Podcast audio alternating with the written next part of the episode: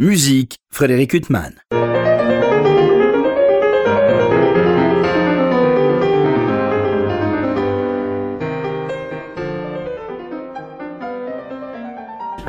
Bonjour Frédéric Huttman au micro, j'ai le plaisir de vous retrouver pour un nouvel entretien. Aujourd'hui j'ai l'immense plaisir de recevoir alors par téléphone, puisque vous êtes à Bruxelles, Gaël Solal. Gaël Solal, bonjour. Bonjour Frédéric.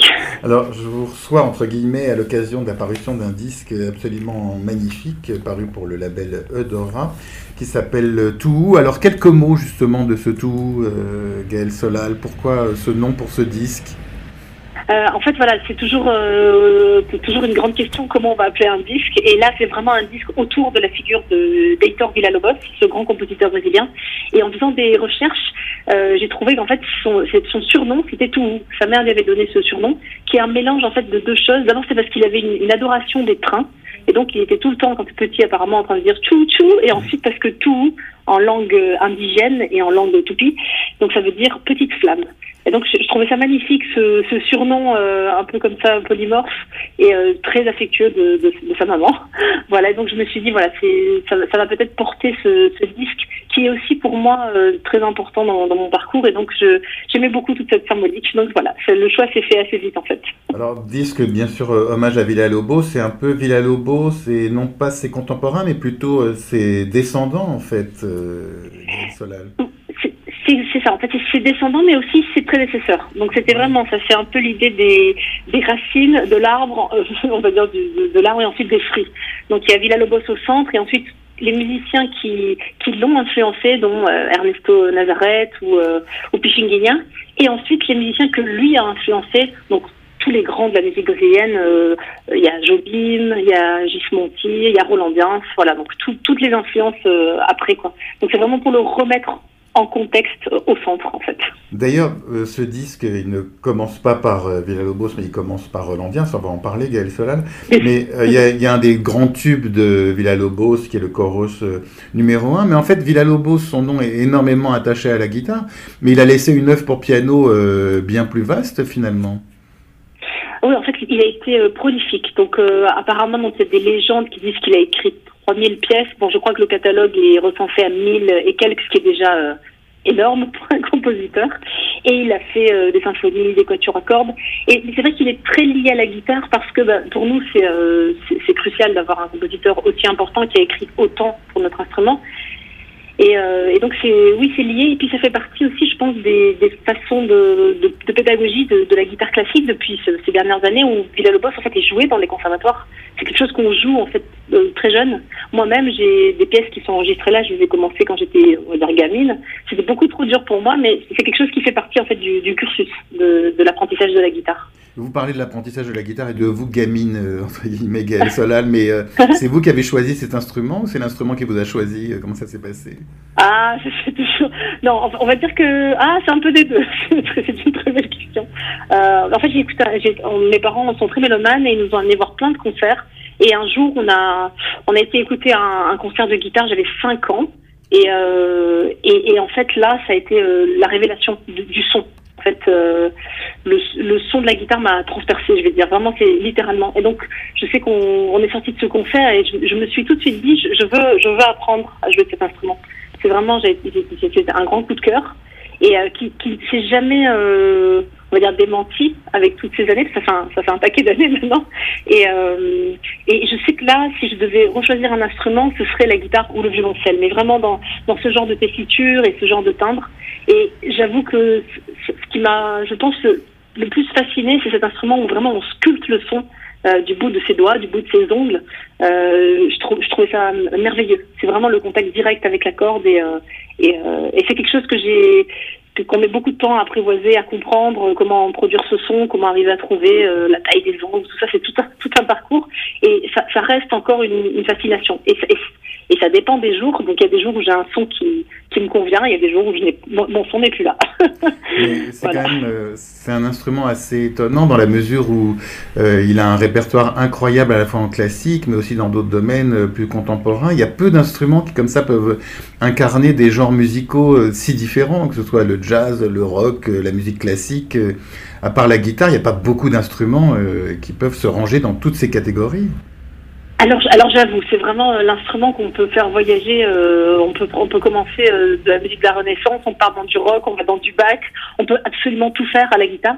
C'est sa force, je trouve, et c'est aussi entre guillemets ça, ce qui des fois l'exclut parfois de certains, des fois un peu de la musique classique, puisque justement on, on, nous catalogue un peu plus, on va dire, en musique populaire, etc. Alors que c'est un instrument qui a aussi ses lettres de noblesse dans la musique classique et dans la et dans la musique contemporaine encore plus. Il y a toute une toute une littérature qui s'est qui s'est écrite pour la guitare dans le 20e et le 21e siècle qui est euh, qui est incroyable et d'immense qualité. Donc euh, voilà, et, pour moi, c'est aussi toute la beauté de cet instrument qu'on emporte avec soi et voilà, on peut on peut faire tous les styles. C'est aussi la difficulté et la gageure, d'ailleurs dans ce disque aussi, c'est que euh, chaque style demande un apprentissage et requiert. Enfin voilà, je, moi je pourrais pas m'inventer euh, joueuse de guitare flamenca euh, là comme ça aujourd'hui.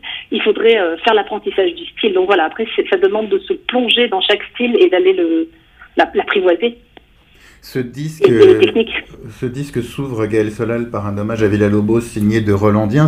Alors Roland Diens, euh, pour les gens qui ne sont pas forcément euh, familiers avec l'univers de la guitare, c'était une grande figure de la guitare que vous avez connue à la fois comme maître, comme euh, ami. Est-ce que vous pouvez nous évoquer un peu cette grande figure qui malheureusement nous a quittés il n'y a pas très longtemps? Oui, alors Roland Diens, je pense que c'est vraiment le, la synthèse en fait moi de, aussi de tout ce que tout ce que j'aime dans un dans un artiste, dans un musicien. C'est quelqu'un qui a vraiment été au bout de ses goûts musicaux, qui a recherché, qui a appris à improviser, qui euh, qui a fait énormément de collaborations, qui a composé, qui a arrangé, qui a formé énormément d'élèves, qui a donné des, centaines, des, enfin des, milliers de concerts, je pense. Et donc moi, je l'ai rencontré quand j'étais toute jeune, donc j'étais voir un concert, et puis j'ai fait mes des premiers stages d'été euh, avec lui. Je devais avoir, je pense, 12-13 ans. Et, euh, et c'était incroyable, cette émulation, tout ce qu'on apprenait, puis les, cours collectifs. Enfin, vraiment, il avait cette passion du partage et aussi beaucoup d'exigences. Je sais que j'ai un souvenir comme ça des premiers cours où euh, voilà, il faut s'accorder et puis je savais pas très très bien encore m'accorder et puis il me disait mais non mais ta, guitare est pas accordée donc on prenait vraiment le temps que que les choses soient vraiment bien faites dans, dans l'artisanat et le détail et, euh, et puis ensuite, j'ai suivi beaucoup, beaucoup de stages d'été chaque année. Et puis après, j'ai aussi fait euh, dans, mon, dans mon cursus, quand j'ai été au Conservatoire national supérieur de Paris, j'ai fait aussi une année avec lui. Et puis c'est devenu un collègue qui m'a tout de suite considéré comme euh, comme une collègue vraiment. Même quand j'étais vraiment jeune euh, jeune artiste que je tenais mes, premiers concerts etc. Tout de suite voilà c'était pas du tout euh, ce rapport vertical d'élève professeur. Et puis on est devenus aussi amis où on, on se croisait dans ces croisés dans d'innombrables festivals. Et puis il m'a fait un cadeau il y a quelques années dans le grand festival un grand festival aux États-Unis où euh, moi je, jouais et donc il m'a lui aussi et donc il m'a dit bah si tu veux euh, si tu veux bien faire un bis avec moi à la fin de mon concert et donc moi j'attendais en loge et puis on, on, a fait un bis ensemble justement de, de musique brésilienne. Justement d'une des pièces du disque de Ernesto Nazareth le Brejeiro. Et euh, voilà. Et donc ça c'est je pense que ça résume en fait vraiment euh, le, le, musicien et l'homme qui était dans, dans, le partage et aussi de dire voilà moi je suis une tête d'affiche. Et puis je, je, je, te tends je te tends la main et alors viens avec moi faire un bis et ça c'est bah, c'est assez rare pour le souligner. C'est, moi, je trouve ça magnifique et merveilleux. Oui, c'est émouvant. Et vous étiez dans vos petits souliers, non En attendant en coulisses qui vous conduit oh sur scène. Ah, c'était terrible. et j'étais à la fois surexcitée de, c'était incroyable, et puis à la fois de se dire, oh là, mais est-ce que je vais être à la hauteur, etc. Et là aussi, dans la, toujours dans la, l'énorme bienveillance de dire, ça va le faire, on y va, une petite tape sur l'épaule, et c'est parti, et, et on va faire ce morceau ensemble, et on, est là dans l'écoute, et, et quoi qu'il arrive, on, ça, va bien se passer quoi. Donc euh, j'ai énormément appris de, de, ça aussi. Et puis c'est quelqu'un qui avait un humour incroyable et, et une autodérision sur euh, tout ce que peut représenter euh, le milieu, l'image, qui on est, etc. Et j'ai toujours beaucoup appris de ça et je, je pense que j'en ai gardé. Ben voilà, cette, cette, cette, cette, grande autodérision aussi de, sur moi-même et, et de pas toujours se prendre autant au sérieux. Alors, vous parliez de justement euh, cette figure Rolandien, ce qui était lui-même élève de Alberto Ponce. Vous-même, vous avez oui. l'impression d'appartenir à une école en particulier, euh, Gaël Solal? Ben, En fait, pas vraiment, puisqu'en fait, moi, j'ai donc j'ai aussi euh, suivi des suivi l'enseignement d'Alberto Ponce. J'ai donc suivi ensuite des masterclass avec à peu près, euh, je pense, tous les guitaristes de la planète. Vraiment, j'exagère pas, parce que j'avais vraiment cette envie de justement de ne pas appartenir à une école. Ça ne m'a jamais intéressé j'ai toujours détesté ce rapport vraiment euh, maître-élève dans ce sens-là où voilà on fait partie d'une chapelle. Euh. moi j'ai une grande soif de liberté et donc en allant prendre des conseils euh, à droite à gauche vraiment de, de tout à bâbord, à tribord, et ça m'a permis vraiment de me cuisiner ma propre euh, ma propre façon d'aborder la musique, ma propre technique aussi. Et donc, quand les gens me disent mais tu, fais partie de quelle école, en fait, c'est impossible de savoir. C'est un mélange de plein de choses et j'ai fait une synthèse de tout ce qui m'intéressait et aussi tout ce qui convenait bah, à mes doigts, à mes mains, parce qu'il y a ça aussi, c'est très particulier comme instrument et donc il faut, arriver à trouver sa propre technique dans, dans tout ça. Donc, je j'ai vraiment pas la sensation de d'appartenir à une école et je le vois maintenant dans l'enseignement. Quand j'étais plus jeune, j'enseignais euh, en Espagne et là maintenant j'enseigne de nouveau à Gand, en Belgique. J'essaie vraiment d'apporter ça à mes élèves aussi, cet esprit critique, de dire voilà, de quoi j'ai besoin, quels sont les outils et d'aller piocher euh, partout en fait. Alors justement, vous enseignez au Conservatoire Royal de Gand. C'est, quel est l'équivalent? Est-ce que c'est équivalent au CNSM et votre enseignement, c'est, l'équivalent ou c'est différent? Alors, euh, oui, en termes de diplôme, c'est l'équivalent du CNSM, c'est exactement ça. Euh, après, en termes de mentalité, c'est complètement différent. Mais bon, c'est normal. Hein, c'est euh, chaque pays et chaque ville ont, ont, leur spécificité. Et le CNSM est vraiment, je pense, une institution très particulière qui a certainement beaucoup changé euh, depuis le temps où moi j'étais élève, puisque ça remonte maintenant. Et euh, mais voilà, ce que j'aime beaucoup, c'est que Maintenant, je pense que j'ai aussi euh, pris un peu de maturité en tant que professeur, parce que je n'ai pas enseigné pendant presque plus de dix ans. Et ça m'a donné, je pense, beaucoup de recul aussi sur la façon d'enseigner, le fait de vraiment toujours penser en, long terme, en disant, voilà, une fois que les élèves ont conclu leur cursus, il faut qu'ils soient autonomes, il faut qu'ils aient des outils, il faut qu'ils soient prêts, il faut aussi réfléchir euh, professionnellement, comment ils se placent, qu'est-ce que ça veut dire avoir un projet, défendre un projet de disque. Donc voilà, je, fais de mon mieux vraiment pour qu'il soit en fait est vraiment équipé pour quand on sort des études, voilà, se, se rentrer dans la vie professionnelle, ce qui n'est absolument pas facile. Alors pour en revenir à votre disque euh, tout qui vient de paraître euh, pour le label euh, Eudora, la construction a dû être assez compliquée parce que le fil rouge c'est Villa Lobos et aussi ses prédécesseurs et vous le disiez ses successeurs. mais tout au long du disque il y a des œuvres de Villa Lobos, dont certaines d'ailleurs, dont une au moins que vous avez transcrite pour la guitare, Gaël Solal. Oui, en fait, il fallait trouver un, c'est un savant mélange entre donc des œuvres euh, originales pour la guitare, dont la majorité est celle de Villa-Lobos. J'ai aussi choisi euh, la pièce Tristo Rosa, qui est une de ses œuvres de jeunesse que je trouve magnifique, donc que j'ai transcrite à la guitare euh, en duo, enfin on va dire en duo. Je l'ai transcrit, on va dire, à quatre mains aussi avec un, un grand guitariste brésilien, Marcelo Gonzalez. On a, je me suis basée sur une partie de son arrangement pour faire le mien, donc c'est vraiment un travail de collaboration. Euh, et en fait, l'idée, c'est un peu un, un florilège de, de tout, toutes les musiques que j'ai ramenées du Brésil, parce que j'ai fait un grand voyage en 2009 là-bas, qui m'a qui a, qui a, bouleversé en fait ma vie euh, en général, pour professionnel, personnel. Et je suis repartie avec toutes ces musiques. Et là, c'est vraiment pas un best-of, j'aime pas ce mot-là, mais c'est vraiment une, les, pièces qui m'ont vraiment le plus touchée dans, tout ce parcours-là. Et donc ensuite, il a fallu les, enchaîner. Donc ça, ça a été la partie la plus complexe. Une fois que les pièces étaient enregistrées, de décider de l'ordre, de comment on, comment on amène euh, toutes ces pièces pour qu'il y ait une cohérence, qu'il n'y ait pas trop de pièces rapides et lentes, enfin toute cette alternance, que ça puisse être un voyage un peu cohérent. Et donc là, ça a été, euh, je pense, la partie la plus difficile dans la production du disque, c'est vraiment de décider de l'ordre. Et euh, donc ça a été voilà plein d'essais. Je me suis fait conseiller aussi par des amis proches parce qu'à un moment on, on, en perd le fil. Hein, on a on a la tête euh, sur le on, a, les oreilles dans le disque et on, on s'entend même plus. Voilà. Donc c'est et je, suis assez contente vraiment de ce, de ce, de ce parcours en fait. C'est vraiment, c'était vraiment mon idée et ça rejoint ma façon de fonctionner aussi en concert où j'aime beaucoup vraiment presque comme ça, comme si c'était un spectacle. On commence et on, emporte les gens avec nous et puis quand le concert est terminé, voilà, on lâche la main et puis chacun chacun rentre chez soi et chacun repart avec euh, ce moment euh, qui a été vraiment construit et imaginé presque comme une exposition en fait. Bah, croyez bien, euh, Gaël Solag, vous n'êtes pas la seule à être contente. Vous parliez de ce voyage au, Brésil en 2009, mais c'était quoi Pour aller jouer là-bas ou pour apprendre ou pour rencontrer des musiciens Il y avait un but précis Non, mais je pense que c'est ça qui est très beau, il n'y avait pas de but. En fait, c'était un voyage qui s'est fait sur un coup de tête.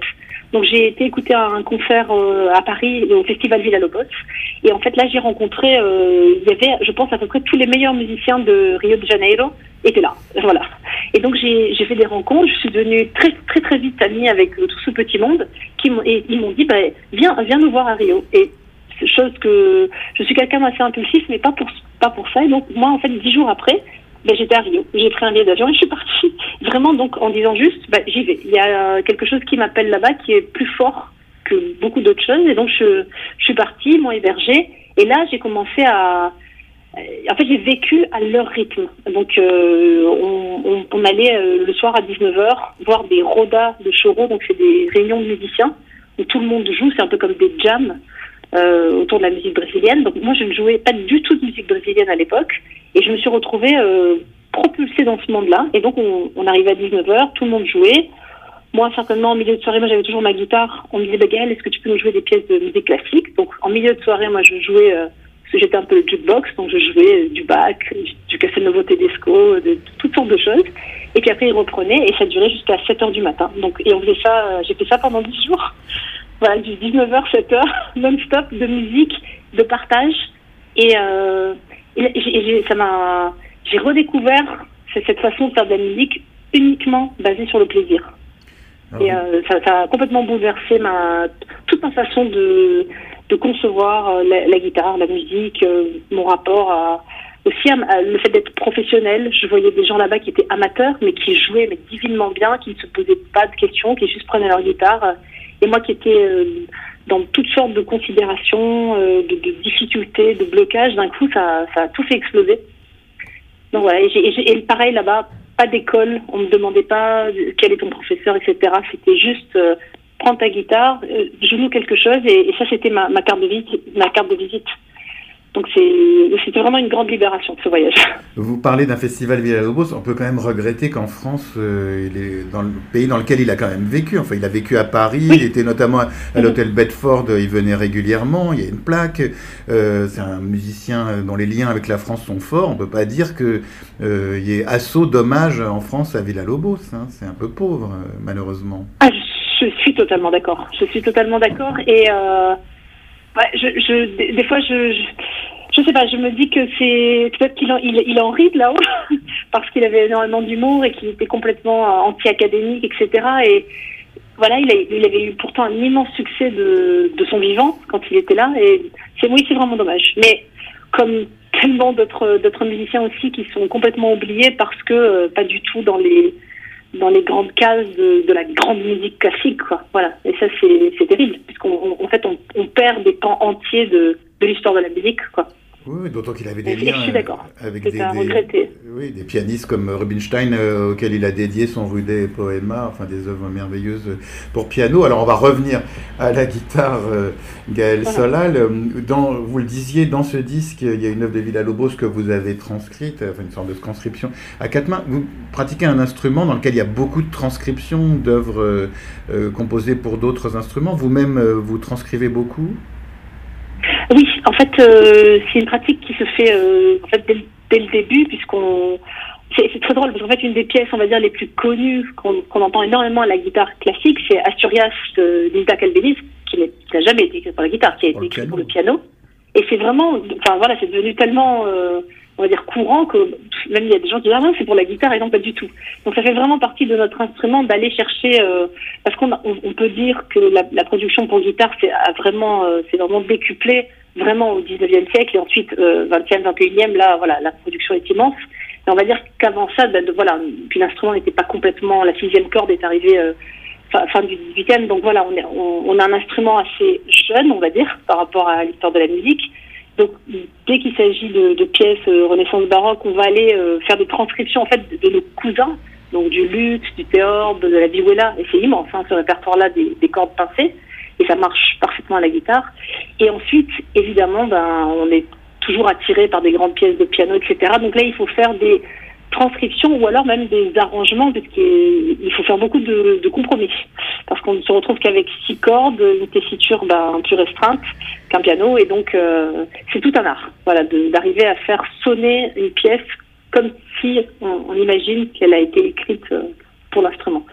Et dans ce disque, moi, c'est donc c'est des arrangements que j'ai réalisés. Donc là, je prends un peu plus de liberté avec la partition originale et euh, je, je, rajoute en fait vraiment une partie euh, avec des improvisations, etc. Donc ça devient vraiment un travail euh, beaucoup plus personnel. Donc il y a vraiment dans les arrangements qui sont sur ce disque, il y a vraiment ma touche. Enfin, c'est vraiment j'ai pris des de, de libertés quoi.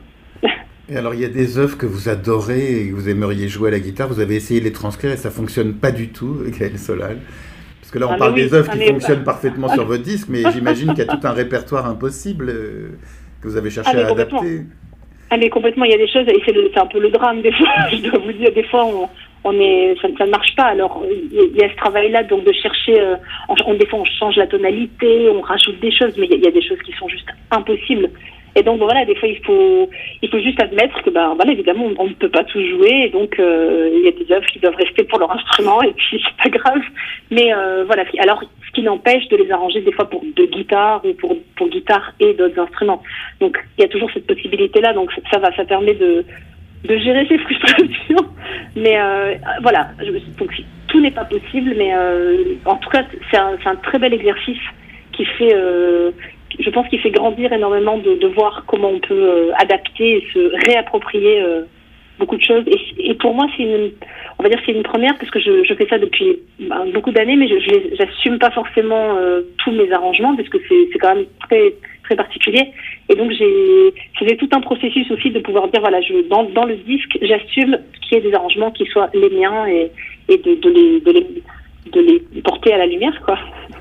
Gaël Solal, vous parliez de ce qui avait été pour vous une révélation, à savoir un concert d'un guitariste à Marseille quand vous étiez enfant. C'est impressionnant quand même quand on est, euh, enfin euh, j'espère que ça va revenir vite, bien sûr, comme tout le monde, euh, dans une salle de concert et qu'on voit arriver un ou une guitariste. euh, parce qu'un pianiste, il y a déjà la majesté, euh, le caractère impressionnant de l'instrument, mais la guitare, vous êtes seul avec cet instrument euh, qui n'est pas gigantesque. Euh, Pour vous, en tant qu'interprète, qu'est-ce qu'on ressent quand on arrive sur scène comme ça euh, avec ce seul instrument comme ça et qu'on se retrouve avec devant des centaines de personnes euh, à essayer de tenir une salle, euh, il y a une, impression quand même euh, assez étonnante pour nous et pour vous. Je pense. Je pense que c'est vraiment. Enfin, moi, j'ai toujours la sensation, en tout cas du côté de l'interprète. D'abord, j'ai vraiment l'impression de rentrer dans une arène. C'est vraiment ça. C'est vraiment et on est, on n'a pas grand chose. C'est un tout petit bout de voix. il y a des instruments plus petits, mais il n'est pas très grand celui-là et il n'est pas ultra puissant non plus. donc, euh, c'est vraiment et c'est très très ingrat. C'est un instrument très ingrat. Donc, euh, s'il fait un peu froid, si les ongles sont pas forcément super, le- donc c'est vraiment un instrument euh, voilà où il y a beaucoup de, de, de petits détails que personne ne connaît mais bon voilà qui sont assez difficiles et mais, comme tous les instruments je pense les oboïstes euh, pourront en parler mieux que moi c'est compliqué aussi. Et donc il y a vraiment cette sensation de voilà on, est très très vulnérable. De vulnérabilité euh, immense et c'est ce qui fait tout le charme de cet instrument. Donc il faut être euh, vraiment très, moi je dis toujours à 200% parce que sinon c'est impossible quoi. Il faut vraiment être savoir ce qu'on va faire, avoir tout le propos en tête, euh, contrôler euh, tous ces mouvements de doigts, toutes les chorégraphies, euh, tous ces doigtés, tout, avoir tout par cœur. On a un instrument où on joue très souvent tout par cœur, donc il y a toute la partie mémoire a vraiment beaucoup travaillé. Et, euh, et par contre, et de l'autre côté, en tant que public, moi, ça c'est vraiment quel que soit l'instrument, mais vraiment dans les concerts de guitare, il y a ce côté vraiment de comme si on était face à face avec quelqu'un qui, racontait vraiment une histoire dans, dans l'intimité. Il y a ce côté très intime, très touchant de cet instrument, vraiment à même euh, à même les doigts, comme je disais tout à l'heure, euh, où, on se raconte, quoi. Et donc moi, j'ai été touchée par des concerts de guitare vraiment petites, mais aussi plus tard par des grands musiciens, où je suis ressortie vraiment euh, ébloui, mais c'était pas dans le, pas forcément dans la, fulgurance et le, le show comme on dit, mais vraiment quelque chose de beaucoup plus subtil et, et qui m'a, qui m'a ému aux larmes. Bien, oui, oui, non, mais c'est un sentiment qu'on comprend euh, parfaitement, Gaël Solal, parce que c'est un instrument qui touche euh, immédiatement. D'ailleurs, euh, même quelqu'un qui joue mal de la guitare, ça, de- ça peut procurer beaucoup de plaisir. C'est ça quand même. Il y a, il y a peu d'instruments comme ça, c'est-à-dire qu'on peut se retrouver. euh, euh, qui, qui ne rêvait d'aller en colonie de vacances et de frimer en jouant de la guitare euh, pour conquérir euh, les gens et même quelqu'un qui joue mal arrive euh, alors donc à un, à un haut niveau, euh, on imagine. Mais c'est vrai qu'il n'y a pas beaucoup d'instruments comme ça qui peuvent séduire immédiatement. Suis d'accord, j'imagine la même chose en violon et c'est tout de suite, ça marche beaucoup. Bah voilà, et pour euh, Et oui, il y a vraiment, je sais pas, c'est vraiment ce, ce côté, euh, comme on disait un peu tout à l'heure, aussi populaire, où il y a vraiment, souvent, moi je vais chez, chez des amis, il y a des guitares dans un coin, etc. Et les gens n'en jouent pas forcément, puis ils traînent, ils font quelques accords.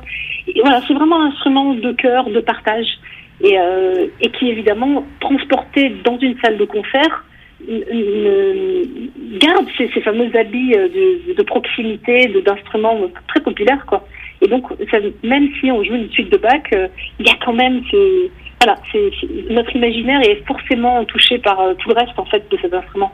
Et c'est ce que je trouve magnifique encore aujourd'hui, après même toutes ces années de pratique, etc. C'est le, matin quand je prends ma guitare, j'attends que j'ai besoin de commencer vraiment dans le silence. Je fais les premières notes et voilà, c'est comme si à l'intérieur il y avait une, une, petite maison qui s'articule, ça s'ouvre et tout, tout l'imaginaire peut ressortir de, de, de, tous ces styles quoi. Elle transporte avec elle toute son histoire. Oui, alors justement, vous parlez du matin quand vous reprenez votre instrument, Gaël Solal, un violoniste ou un violoncelliste, souvent il va jouer euh, des suites ou des sonates de Bach. Et vous, alors qu'est-ce qui va vous venir euh, Par quoi ah vous ben, pouvez commencer, par exemple, le matin, euh, quand vous reprenez l'instrument? Souvent par du Villa-Lobos. voilà. On y revient souvent toujours. Villa-Lobos, des études, on y revient. Et puis, et puis du Bach aussi. J'avoue que c'est quelque chose qui est, qui est très structurant euh, je, je, fais beaucoup de déchiffrage aussi, donc je prends euh, des, des, pièces pour violon, pour violoncelle, et je, je, déchiffre ou je joue des choses que je connais déjà, et, et voilà. Et en fait, ça, ça fait redémarrer en, toute la, on va dire toute la machine, euh, tout l'imaginaire, la musique, les phrases, l'harmonie. Donc voilà, ça, ça réveille en fait toute la musicalité. Alors on parlait de l'instrument en tant que soliste. Vous avez formé pendant plusieurs années un duo, euh, Astor. Euh, vous, aimez beaucoup jouer en duo de guitare, euh, Gaël Solal? Oui, alors le duo a une place très particulière dans mon cœur, puisque quand j'étais petite, j'ai commencé la, musique donc avec aussi mon frère qui faisait de la guitare, qui entre-temps, après arrêté, n'a pas continué de façon professionnelle. Et donc j'ai eu mon premier cours à, à 6 ans en, solo, et juste la demi-heure après, c'était un cours en duo avec mon frère. Donc j'ai commencé le duo tout de suite. Et euh, bon, je sais qu'à l'époque c'était plutôt du duel aussi, c'était compliqué, donc c'était du duo-duel, mais euh, c'est quelque chose qui est resté euh, très proche de mon cœur de, de jouer avec d'autres musiciens. Euh, la beauté de pouvoir créer du son ensemble, c'est, euh, je trouve ça même encore aujourd'hui, ça, je trouve ça magique. Et, euh, et je trouve que deux guitares, franchement, c'est magnifique, ça s'accorde vraiment parfaitement et c'est un, plaisir fou de jouer à deux guitares. On démultiplie les, les possibilités de l'instrument. Donc, euh, j'ai eu ce duo professionnel avec le duo Astor pendant dix ans. Et puis, euh, c'était une grande aventure où on a exploré des répertoires euh, incroyables. Et puis là, maintenant, j'ai à nouveau un duo, mais là, c'est sous un autre registre. Donc, ça s'appelle Crazy Nails et c'est un spectacle en duo où on est à la fois musicien et comédien. Et donc, c'est vraiment un spectacle d'humour autour de la guitare. Et, alors, et là, on, on, explore tous les styles. Donc, on, on joue euh, des Beatles, il y a du hard rock à la guitare classique, il y a euh, du, du, blues, euh, du jazz, du Mozart. Enfin, il y a vraiment tout, quoi. Mais c'est un duo de guitare. C'est l'autre duo de guitare, oui. Alors, oui, il y a aussi quand même les duos guitare-violon aussi. Il y a un répertoire magnifique aussi, Gaël Solal. Ah, ça, c'est magnifique. Alors là, il y a guitare-violon, c'est aussi deux instruments qui sont... Et guitare-violoncelle, ça marche aussi très bien. Guitare-clarinette, enfin, c'est, immense. Et là, j'accompagne aussi beaucoup de chanteuses. Là, je travaille notamment avec une météo-soprane, Sarah Terry, où on a un programme où on va de la musique espagnole, on, on fait aussi de la musique mexicaine. En fait, c'est, ça, on en revient aussi à l'origine de la guitare. On peut accompagner vraiment tous les instruments. C'est... Euh, c'est juste une question de faire des beaux arrangements, de trouver, de s'accorder, de s'écouter. Et euh, non, c'est vraiment. Euh, en fait, c'est infini. Des fois, je me dis, mais il y a tellement de choses à faire, ça n'arrête pas. C'était euh, particulièrement intéressant ce que vous disiez sur l'accord, que l'accord de l'instrument que vous aviez travaillé avec Roland Diens, parce que vu de loin, euh, on se dit six cordes comme ça, on voit un guitariste s'accorder, on n'a pas l'impression que c'est une telle difficulté euh, que de s'accorder à la oh guitare, et, et c'est justement l'impression contraire que vous nous donnez. Ah si vous savez, c'est extrêmement difficile. Et c'est extrêmement difficile d'être euh, vraiment juste. Il faut vérifier euh, selon la tonalité du morceau. Il y a des guitares qui sont plus ou moins faciles à accorder. Les cordes aussi, c'est tout un, toute une affaire.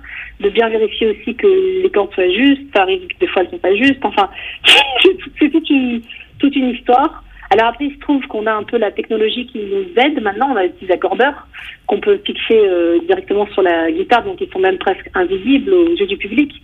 Moi, ça m'aide énormément parce qu'en fait, sur scène, pour en revenir un peu à tout à l'heure, j'ai une telle montée de, oui, d'adrénaline, de, de, stress qu'en fait, je, je, suis complètement concentrée dans ce que je vais faire que j'en perds presque mon oreille Et donc j'ai énormément de mal à m'accorder en fait sur scène. Donc moi j'ai recours à ce petit à cette petite béquille de, de, l'accordeur euh, fixé sur ma guitare parce que je, voilà j'en perds j'en perds complètement mes moyens à ce niveau-là. Donc voilà, c'est vraiment très fin quoi. Au niveau de l'instrument, parce que vous évoquiez, bien sûr, il y a un répertoire gigantesque, notamment de transcription, qui, qui va de la musique euh, de la Renaissance euh, jusqu'à la musique contemporaine. Et vous, vous, vous, utilisez à chaque fois le même instrument ou vous allez, si vous jouez du Bach, prendre un instrument différent euh, quand vous jouez du Villa-Lobos Comment ça se passe Est-ce qu'il y a des instruments auxquels vous êtes particulièrement attaché alors, y a, en fait, tout est possible. Moi, j'ai essayé pas mal de choses. Donc, j'ai, par exemple, sur mon, mon, dernier disque qui est consacré à la musique baroque, euh, avec des, que des chaconnes et des passacailles, j'ai utilisé une guitare, euh, on va dire, romantique, donc une guitare euh, un peu plus petite, qui s'accorde en général à 415, etc. Donc, ça, ça, permet de retrouver un toucher, on va dire, un peu plus mou n'est pas le terme un peu plus euh, moelleux euh, et qui correspond plus à la, à la musique baroque. Et c'est des instruments aussi qui sont un peu plus petits, on va dire en taille. Donc ça facilite aussi certains déplacements de main gauche où ça peut être vraiment dur sur une guitare moderne. Donc ça c'était un choix que j'avais fait. Après, je me rends compte maintenant que quel que soit le répertoire, c'est quand même important d'avoir une guitare qui résonne avec soi-même même, plus qu'encore qu'avec le répertoire. Et il se trouve que pour l'enregistrement de tout, j'ai une guitare dont je suis littéralement tombée, on va dire, amoureuse. Donc j'ai découvert cette guitare euh, en allant visiter une école de lutherie et on, m'a présenté un instrument que j'ai essayé, mais vraiment euh, sans aucune idée de... Parce que j'avais... Moi, je suis pas du tout une collectionneuse, donc moi, il suffit d'avoir deux guitares qui me vont bien et c'est tout. Et donc, j'ai essayé cette guitare et je suis repartie euh, subjuguée. Mais donc, comme j'avais aucune idée d'achat, je l'ai laissée là-bas. Et puis pendant presque trois semaines, j'ai parlé de la guitare tous les jours. À mon entourage, tous les jours, je parlais de cette guitare. Et puis après trois semaines, je me suis dit, mais c'est pas possible. Il s'est passé quelque chose. Et donc, je suis retournée euh, essayer la guitare. Et donc voilà, là, j'ai dit au luthier, en fait, je dois la prendre, là, c'est pas possible, je peux pas vivre sur cette guitare. Et c'est une guitare qui, donc, avec laquelle j'ai enregistré tout, qui est euh, très unique parce qu'elle a été construite déjà à quatre mains par deux luthiers, donc par euh, un professeur luthier et son élève. Donc je trouvais ça déjà très beau comme histoire. Et ensuite, c'est une guitare qui est très euh, versatile. Donc elle a été construite en respectant des canons de guitare classique, mais aussi des canons de guitare plus acoustique. Et, euh, et donc c'est pour ça qu'elle elle, elle nous permet de jouer des musiques plus rythmiques, mais aussi mais aussi du bac, mais aussi toutes sortes de répertoires. Donc je pense que j'ai vraiment trouvé une guitare qui est en accord un petit peu avec ma personnalité, d'avoir comme ça pas de pas de, de, de, très précise, euh, voilà, très euh, très marquée en fait. Comme ça, c'est vraiment moi qui peux la, modeler. Après, dans les instruments que j'adore, j'ai une, une, de mes, ma première guitare de concert, qui est une guitare espagnole, Contreras, pour la citer, euh, que j'ai essayé à un moment de vendre parce que je voulais euh, euh, chercher d'autres instruments. Et en fait, je les gens venaient l'essayer, je n'ai jamais, jamais réussi à la laisser partir. C'est euh, même en me forçant. Et donc, je dis bon, mais c'est pas la peine, je la garde. Et c'est vraiment une guitare de cœur. Donc, euh, régulièrement, je la, je la sors de son étui, je joue et, j'ai les mêmes sensations que quand, que quand je l'ai eu à, à 13 ans. Cette, cette, cette, cette sensation folle d'un coup d'avoir un instrument de concert sous ses doigts, qui c'est quand même quelque chose d'assez impressionnant je pense pour tous les, gens qui ont eu la, chance de, pouvoir essayer ça, c'est très impressionnant. De passer d'une guitare, on va dire, euh, toute basique à une guitare de concert, c'est quelque chose.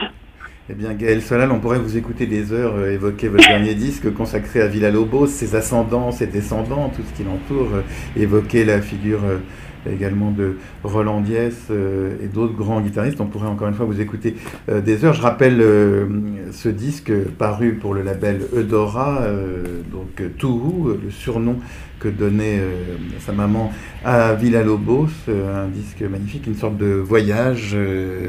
Gaël Sola, il me reste à vous remercier infiniment d'avoir été mon invité par téléphone en espérant vous revoir très bientôt sur une scène, notamment en France.